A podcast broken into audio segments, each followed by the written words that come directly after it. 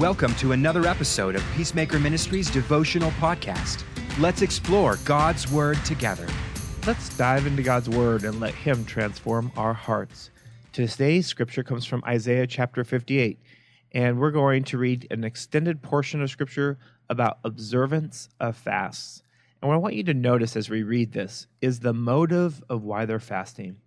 Cry loudly, do not hold back. Raise your voice like a trumpet and declare to my people their transgressions, and to the house of Jacob their sins.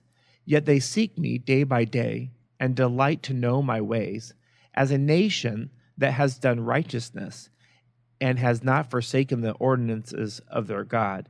They ask me for just decisions. They delight in the nearness of God.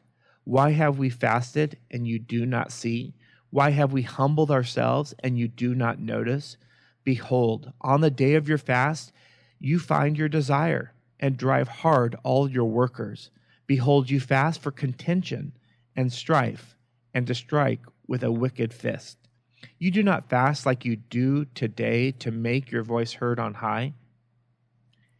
Is it a fast like this which I choose, a day for a man to humble himself? Is it for bowing one's head like a reed and for spreading out sackcloth and ashes as a bed? Will you call this a fast, even an acceptable day to the Lord? Is this not the fast which I chose, to loosen the bonds of the wickedness, to undo the bands of the yoke, and to let the oppressed go free and break every yoke? Is it not to divide your bread with the hungry and bring the homeless poor into the house? when you see they're naked, to cover him, and to hide yourself from your own flesh. Then your light will break out like the dawn, and your recovery will speedily bring forth, and your righteousness will go before you. The glory of the Lord will be your rear guard. Then you will call, and the Lord will answer. You will cry, and he will say, Here I am. If you remove the yoke from your midst, the pointing of the finger, and speaking wickedness. And if you give yourself to be hungry and satisfy the desires of the afflicted, then your light will rise in the darkness, and your gloom will become like midday. And the Lord will continually guide you and satisfy your desire in scorched places, and give strength to your bones, and you will be like a watered garden and like a spring of water whose waters do not fail. Those from among you will rebuild the ancient ruins.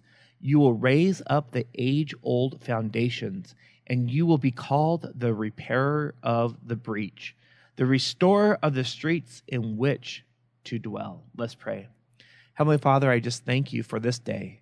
And Lord, I thank you for your scriptures that challenge us to have the right motives when we have our faith practices. God, go before us in this word today. Surround us and strengthen us. In Jesus' name, amen. As you dive into this word, I want you to look at what he says here. He, he's examining why they're fasting. And in the scripture, it says, Behold, you fast for contention and strife and to strike them with a wicked fist. And this is the wrong motives for this. He, he says in verse 9, Then you will call, and the Lord will answer. You will cry, and he will say, Here I am. Well, how is that possible? Because he's saying we need to get the right motives and the right desires, that it's not for contention or pointing our fingers or speaking wickedly at other people, but we simply begin to walk in reconciliation and the things that God has for us because we want to honor and glorify and bring attention to God. Let the word of God guide you and direct you. And don't do extreme religious things so that you can um, somehow force or strike or point your finger or get your way. But simply humble yourself as our Savior did. Remember that when we begin to, to take on that point of humility, that God will build us up and strengthen us. Now may the Lord bless you. May he keep you. May his face shine upon you. May he be gracious to you and you experience today his perfect peace. For peacemaking resources, to bring us to your community, or to donate, go to www.peacemaker.training. God bless, and go make peace.